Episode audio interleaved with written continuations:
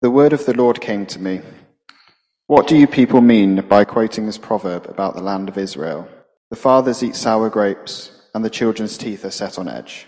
As surely as I live, declares the sovereign Lord, you will no longer quote this proverb in Israel. For every living soul belongs to me. The father as well as the son, both alike belong to me. The soul who sins is the one who will die. Suppose there is a righteous man who does what is just and right. He does not eat at the mountain shrines or look to the idols of the house of Israel. He does not defile his neighbor's wife or lie with a woman during her period. He does not oppress anyone, but returns what he took in pledge for a loan. He does not commit robbery, but gives his food to the hungry and provides clothing for the naked. He does not lend at usury or take excessive interest. He withholds his hand from doing wrong and judges fairly between man and man. He follows my decrees and faithfully keeps my laws. That man is righteous. He will surely live, declares the sovereign Lord. Suppose he has a violent son who sheds blood, or does any of these other things, though the father has done none of them. He eats at the mountain shrines. He defiles his neighbor's wife. He oppresses the poor and needy.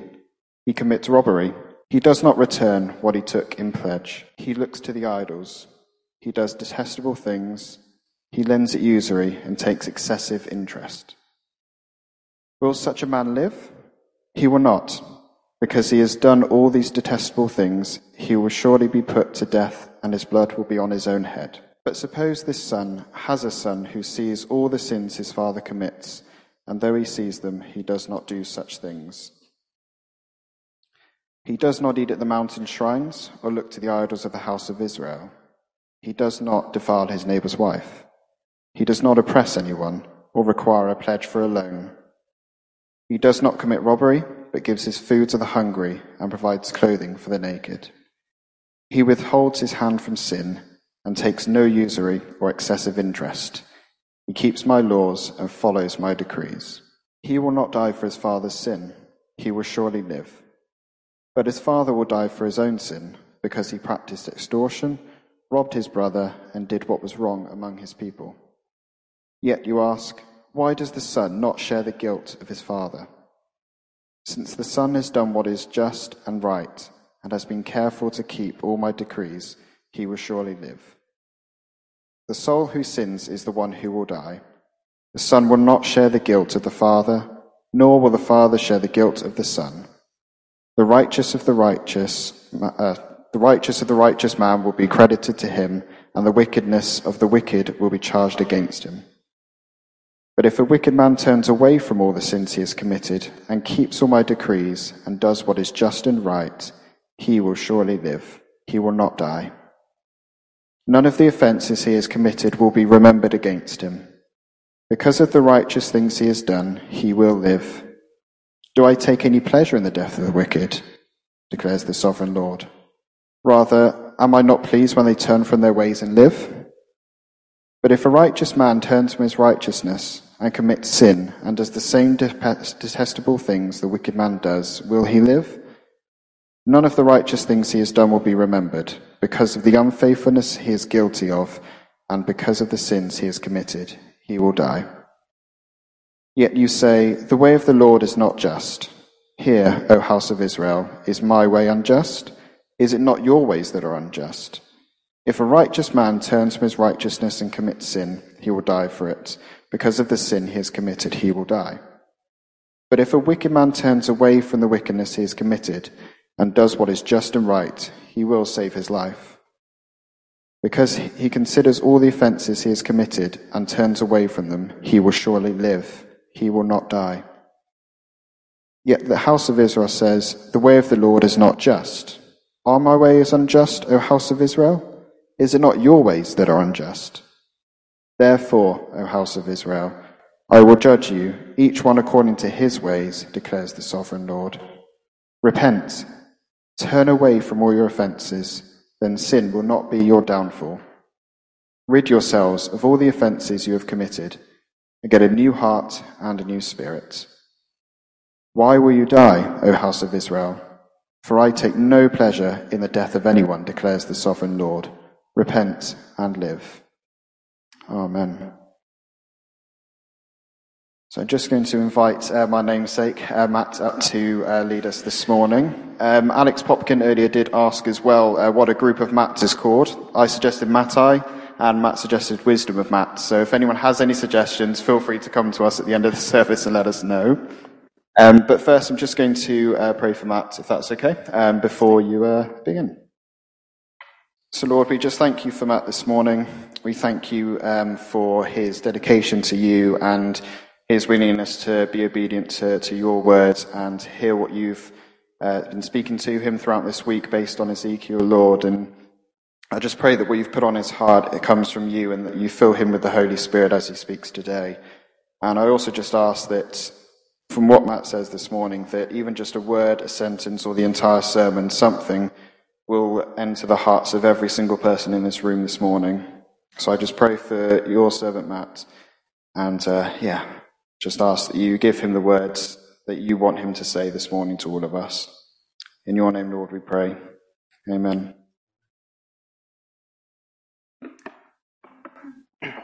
Thank you very much, Matt. I should have asked Matt to pray for my voice, that it kind of lasts throughout this talk. So if you could be doing that for me as I go along, that would be great. Or maybe you want to pray that it gives out. That's fine as well. I won't know. So, yes, do pray for me. The parents have eaten sour grapes, and the children's teeth are set on edge. Does that proverb sound familiar to anybody? Of course it does, because you've all been keeping up with your Restore reading in Jeremiah. So you've encountered it before.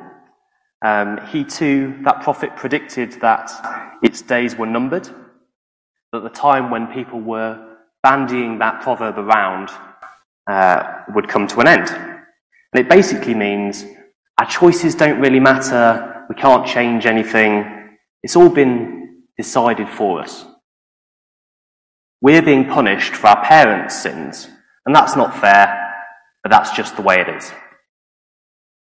And you can imagine why this was a popular saying amongst the exiles in Ezekiel's day. They'd been deported to Babylon, they were far from their ruined homeland, and they felt really that they were being punished for the sins that their ancestors had committed. They were just the innocent victims that were suffering the consequences.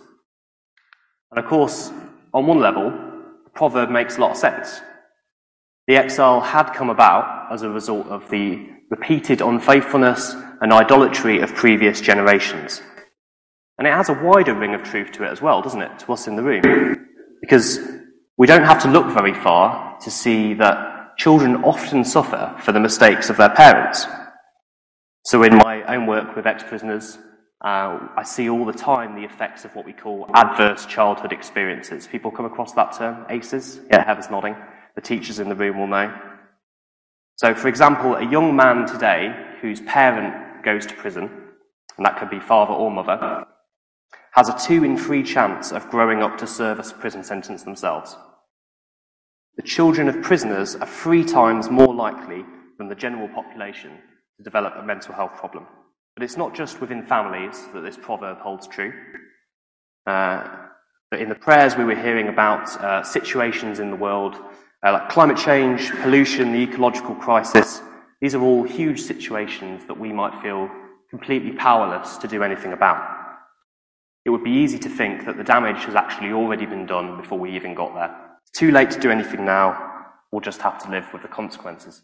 It's easy to think that way. But you can imagine what a mindset like that does for people's morale, especially a people that happen to be living in exile, as Ezekiel's contemporaries were. Nothing really matters, does it? Because if they can't change the past, then that means the present and the future are set as well.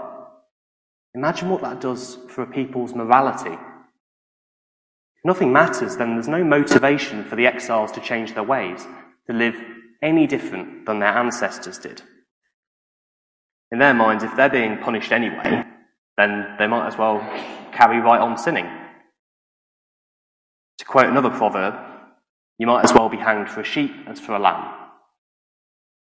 And this mindset actually still exists today, in both religious settings and secular ones. We've all met people, haven't we, who talk as if their lives are determined by invisible forces that are beyond their control, like karma. Or we all know that person who refuses to recycle because it won't make any difference in the long run. But there is nothing Christian about such fatalism. The proverb in our passage has another dangerous effect on the exiles as well, because it encourages them to shift the blame for their situation onto other people. And as humans, this is nothing new, is it? We all do it. We've done it since the Garden of Eden, where the man blames the woman and God for his sins, and the woman blames the serpent for hers. The Israelites blamed their ancestors because they lived in a community-orientated culture, and they blamed God because they believed that he controlled all aspects of the world. Well, today in the West, we are much more individualistic than they were. And that means that we have an even longer list of people that we like to blame for the choices we make. We blame our genetics, we blame our upbringing, we blame the school system, the government, our personality type, the economy, violent video games, television, literally anything that will help us avoid taking responsibility. And worst of all, we join the exiles in blaming God. Why did he make me like this? But it's this twin attitude of fatalism on one hand and blame shifting on the other that Ezekiel wants to puncture. And he starts right in verse 4. So if you've got your Bibles, feel free to follow along with me. Verse 4 says, "For everyone belongs to me, the parent as well as the child, both alike belong to me. The one who sins is the one who will die." So what this means is that every human being, both all of humanity as a collective, but also every single one of us as individuals, belongs to a personal God. Karma does not bind us. Our parents' choices, important as they are, do not define us. Our genetics, our society, our teachers, they may shape us. They will shape us. But they do not control us. We are all free to relate independently to God as moral creatures and make our own choices about how we're going to do that. That also means that each of us ultimately has nobody else to blame but ourselves. We are personally accountable to God for our choices.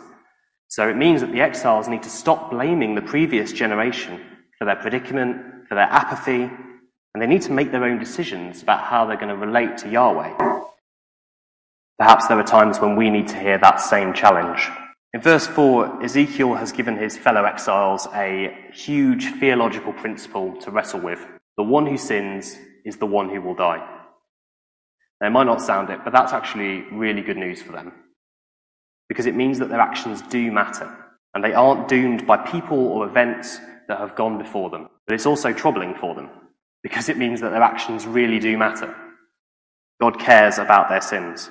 And Ezekiel takes them through a case study to help them understand how this principle might work in the lives of 3 generations of an imaginary family. And we're going to try and do the same today. We're blessed because we have 3 generations of Goddards here. So I'm sorry, I haven't asked you beforehand, but I'm going to pick on you. You're going to be our imaginary family for today.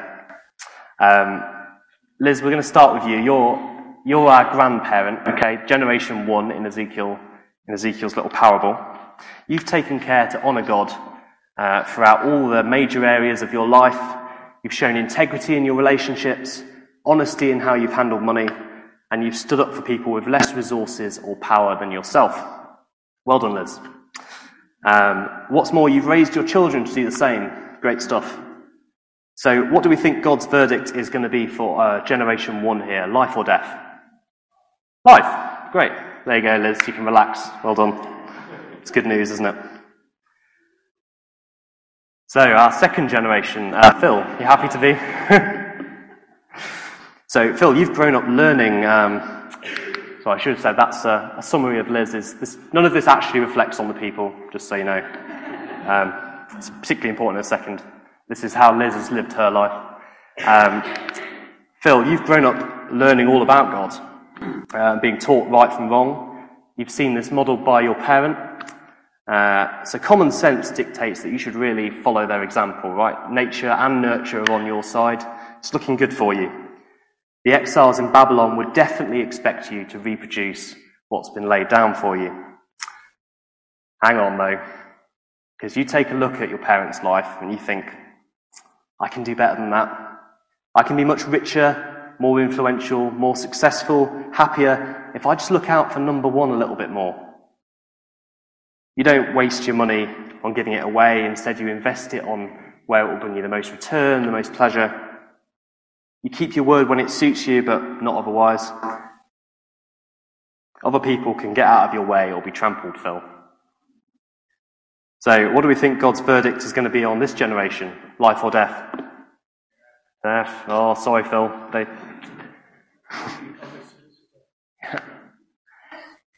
it's really the third generation, so Hannah, you're going to stand in for us here, that is critical in this case study.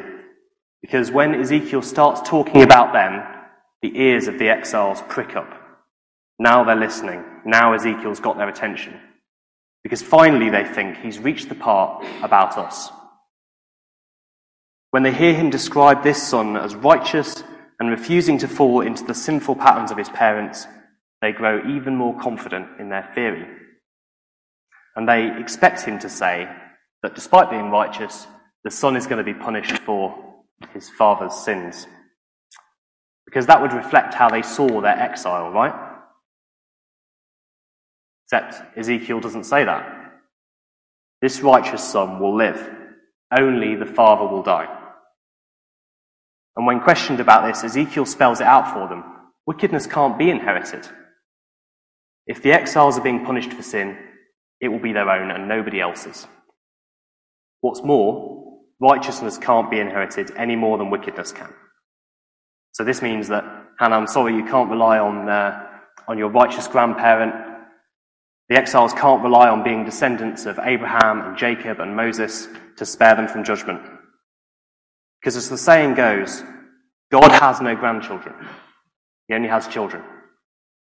Everyone either has a direct relationship to God or no relationship at all. Just as we can't blame our parents for how we turned out, we can't piggyback on their faith either. So by this point, the poor exiles are probably feeling a little bit miserable. They weren't that happy before, it has to be said.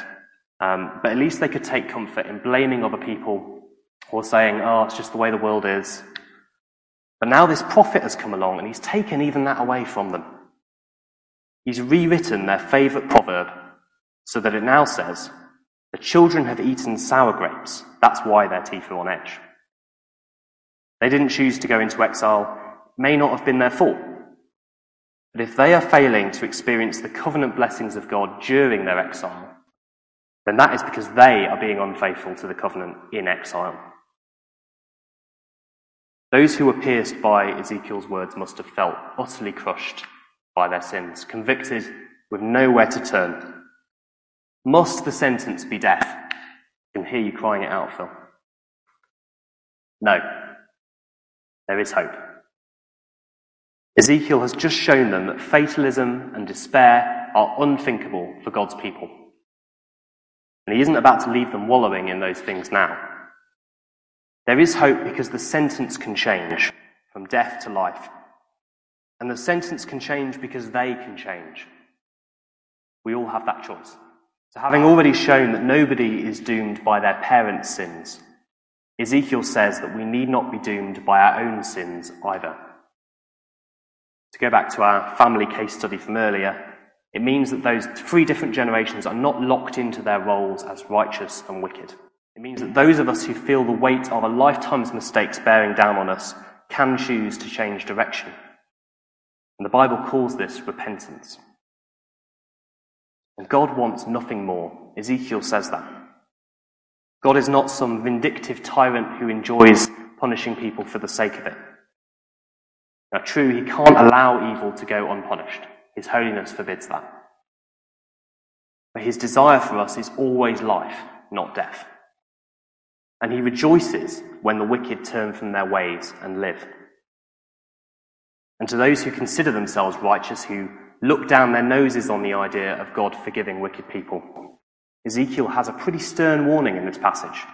Be careful. Don't get complacent.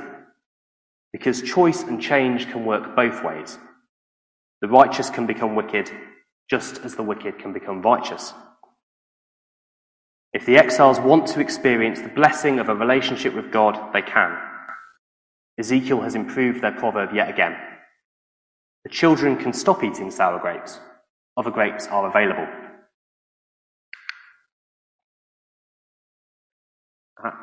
Okay. But this raises another question, at least for me.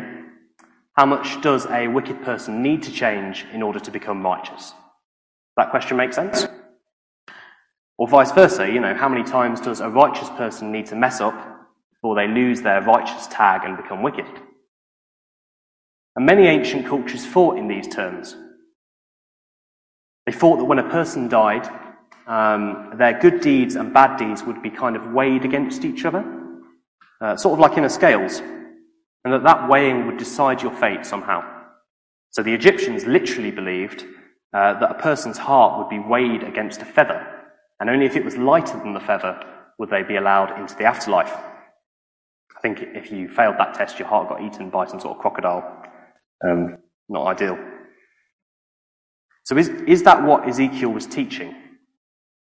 No, he isn't saying that. Because that would be salvation by works, wouldn't it? Not by faith. Ezekiel is saying that the difference between the wicked on the one hand and the righteous on the other is repentance, which literally means to stop where you're going, turn around, and run the other direction. Salvation is not a set of scales. It is a signpost. What matters is not the quantity of good and bad in our lives, but which direction we are pointing in. Are we orientated towards God or away from God? In other words, do we have faith or not? Friends, this was good news for the exiles, and it's good news for us, because it means that we don't have to go through life worrying about whether we've done enough to tip the scales in our favour. We just have to make sure that we're running in the right direction, towards God. And if we're not, then the good news is that this morning is not too late to start.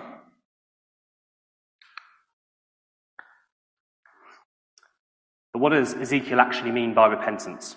How do we make this change that he's talking about? Because he talks about getting a new heart and a new spirit, as if these are things that we can just go out and buy. I don't know about you, but I've never seen them in Lidl. If you let me know, I'd love to be able to know where they are. So does that mean that this is just a change that we have to make under our own steam, by trying really hard?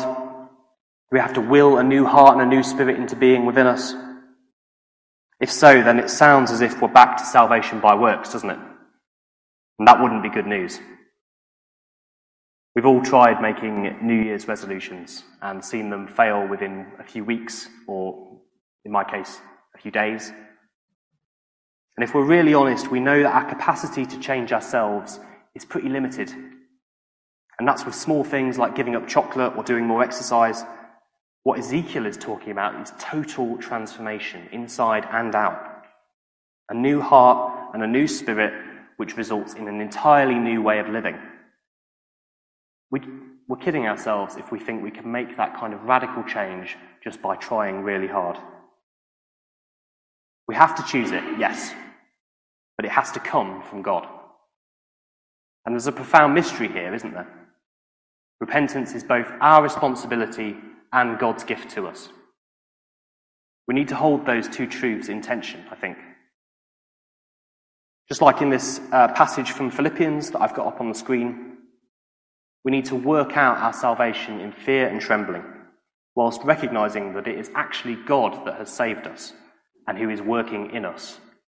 We don't save ourselves.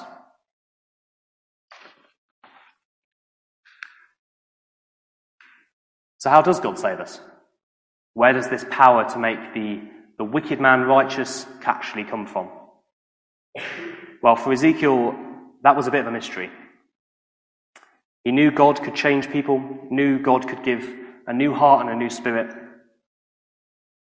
He knew God could make it possible for people to live in a way that fulfilled the law. But the way that would actually work was hidden from them at that time. But for us as New Covenant believers, the means of God's grace have been revealed to us in the person and work of Jesus Christ. Jesus lived the life of a righteous man, but died the death of a wicked one. Jesus has changed everything.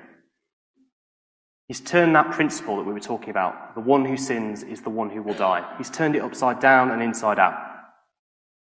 He has taken the penalty that should have fallen on those who failed to live righteous lives, and that is all of us in this room. More than that, his righteousness has been transferred to those who trust in what he's done for them. And even now we have the Holy Spirit dwelling inside us, renewing our hearts and our minds day by day, and enabling us to live in a way that we never could have done before. That is the new heart and the new spirit promised by Ezekiel, but made possible only through what Christ has done.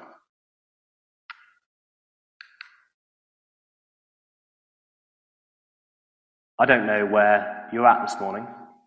Perhaps you're confident that you're running towards God in faith and being transformed by him day by day, and you find yourself looking down on people with questionable lifestyles who might want to do the same thing.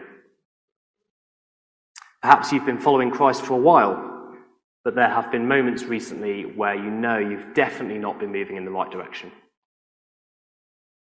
Times when you've tried to change yourself just by trying really hard rather than relying on what he's done for you. Or maybe you've never made the choice to follow Christ. Maybe you've never responded to God's offer.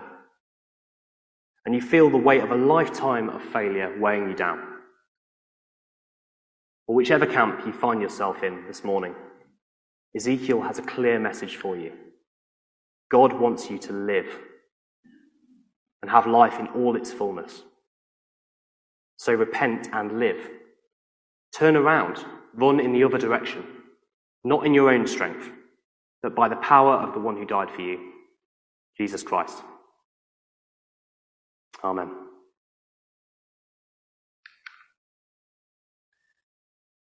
If anything that has been said today, or God has been kind of speaking to you, and it struck a chord, and you'd like to take this opportunity to sort of reorientate yourselves towards God, to change direction, then we're going to have some space to do that now. I'm going to ask the band to come and play in the background for us.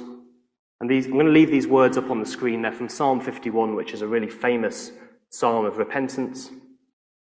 And I encourage you, if you're not quite sure what words to pray, sometimes that can be a barrier for us, can't it? How do we pray? I encourage you to make this prayer your prayer, to really own it today.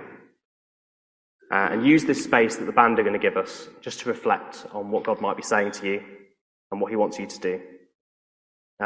So the band are going to play quietly, and then they're going to lead us into our final time of worship, and then I'll come and wrap it up. And if you'd like to pray with someone at the end of the service, I'll be at the front. I think other people might be around as well. Please do come and grab us. We'd love to pray with you.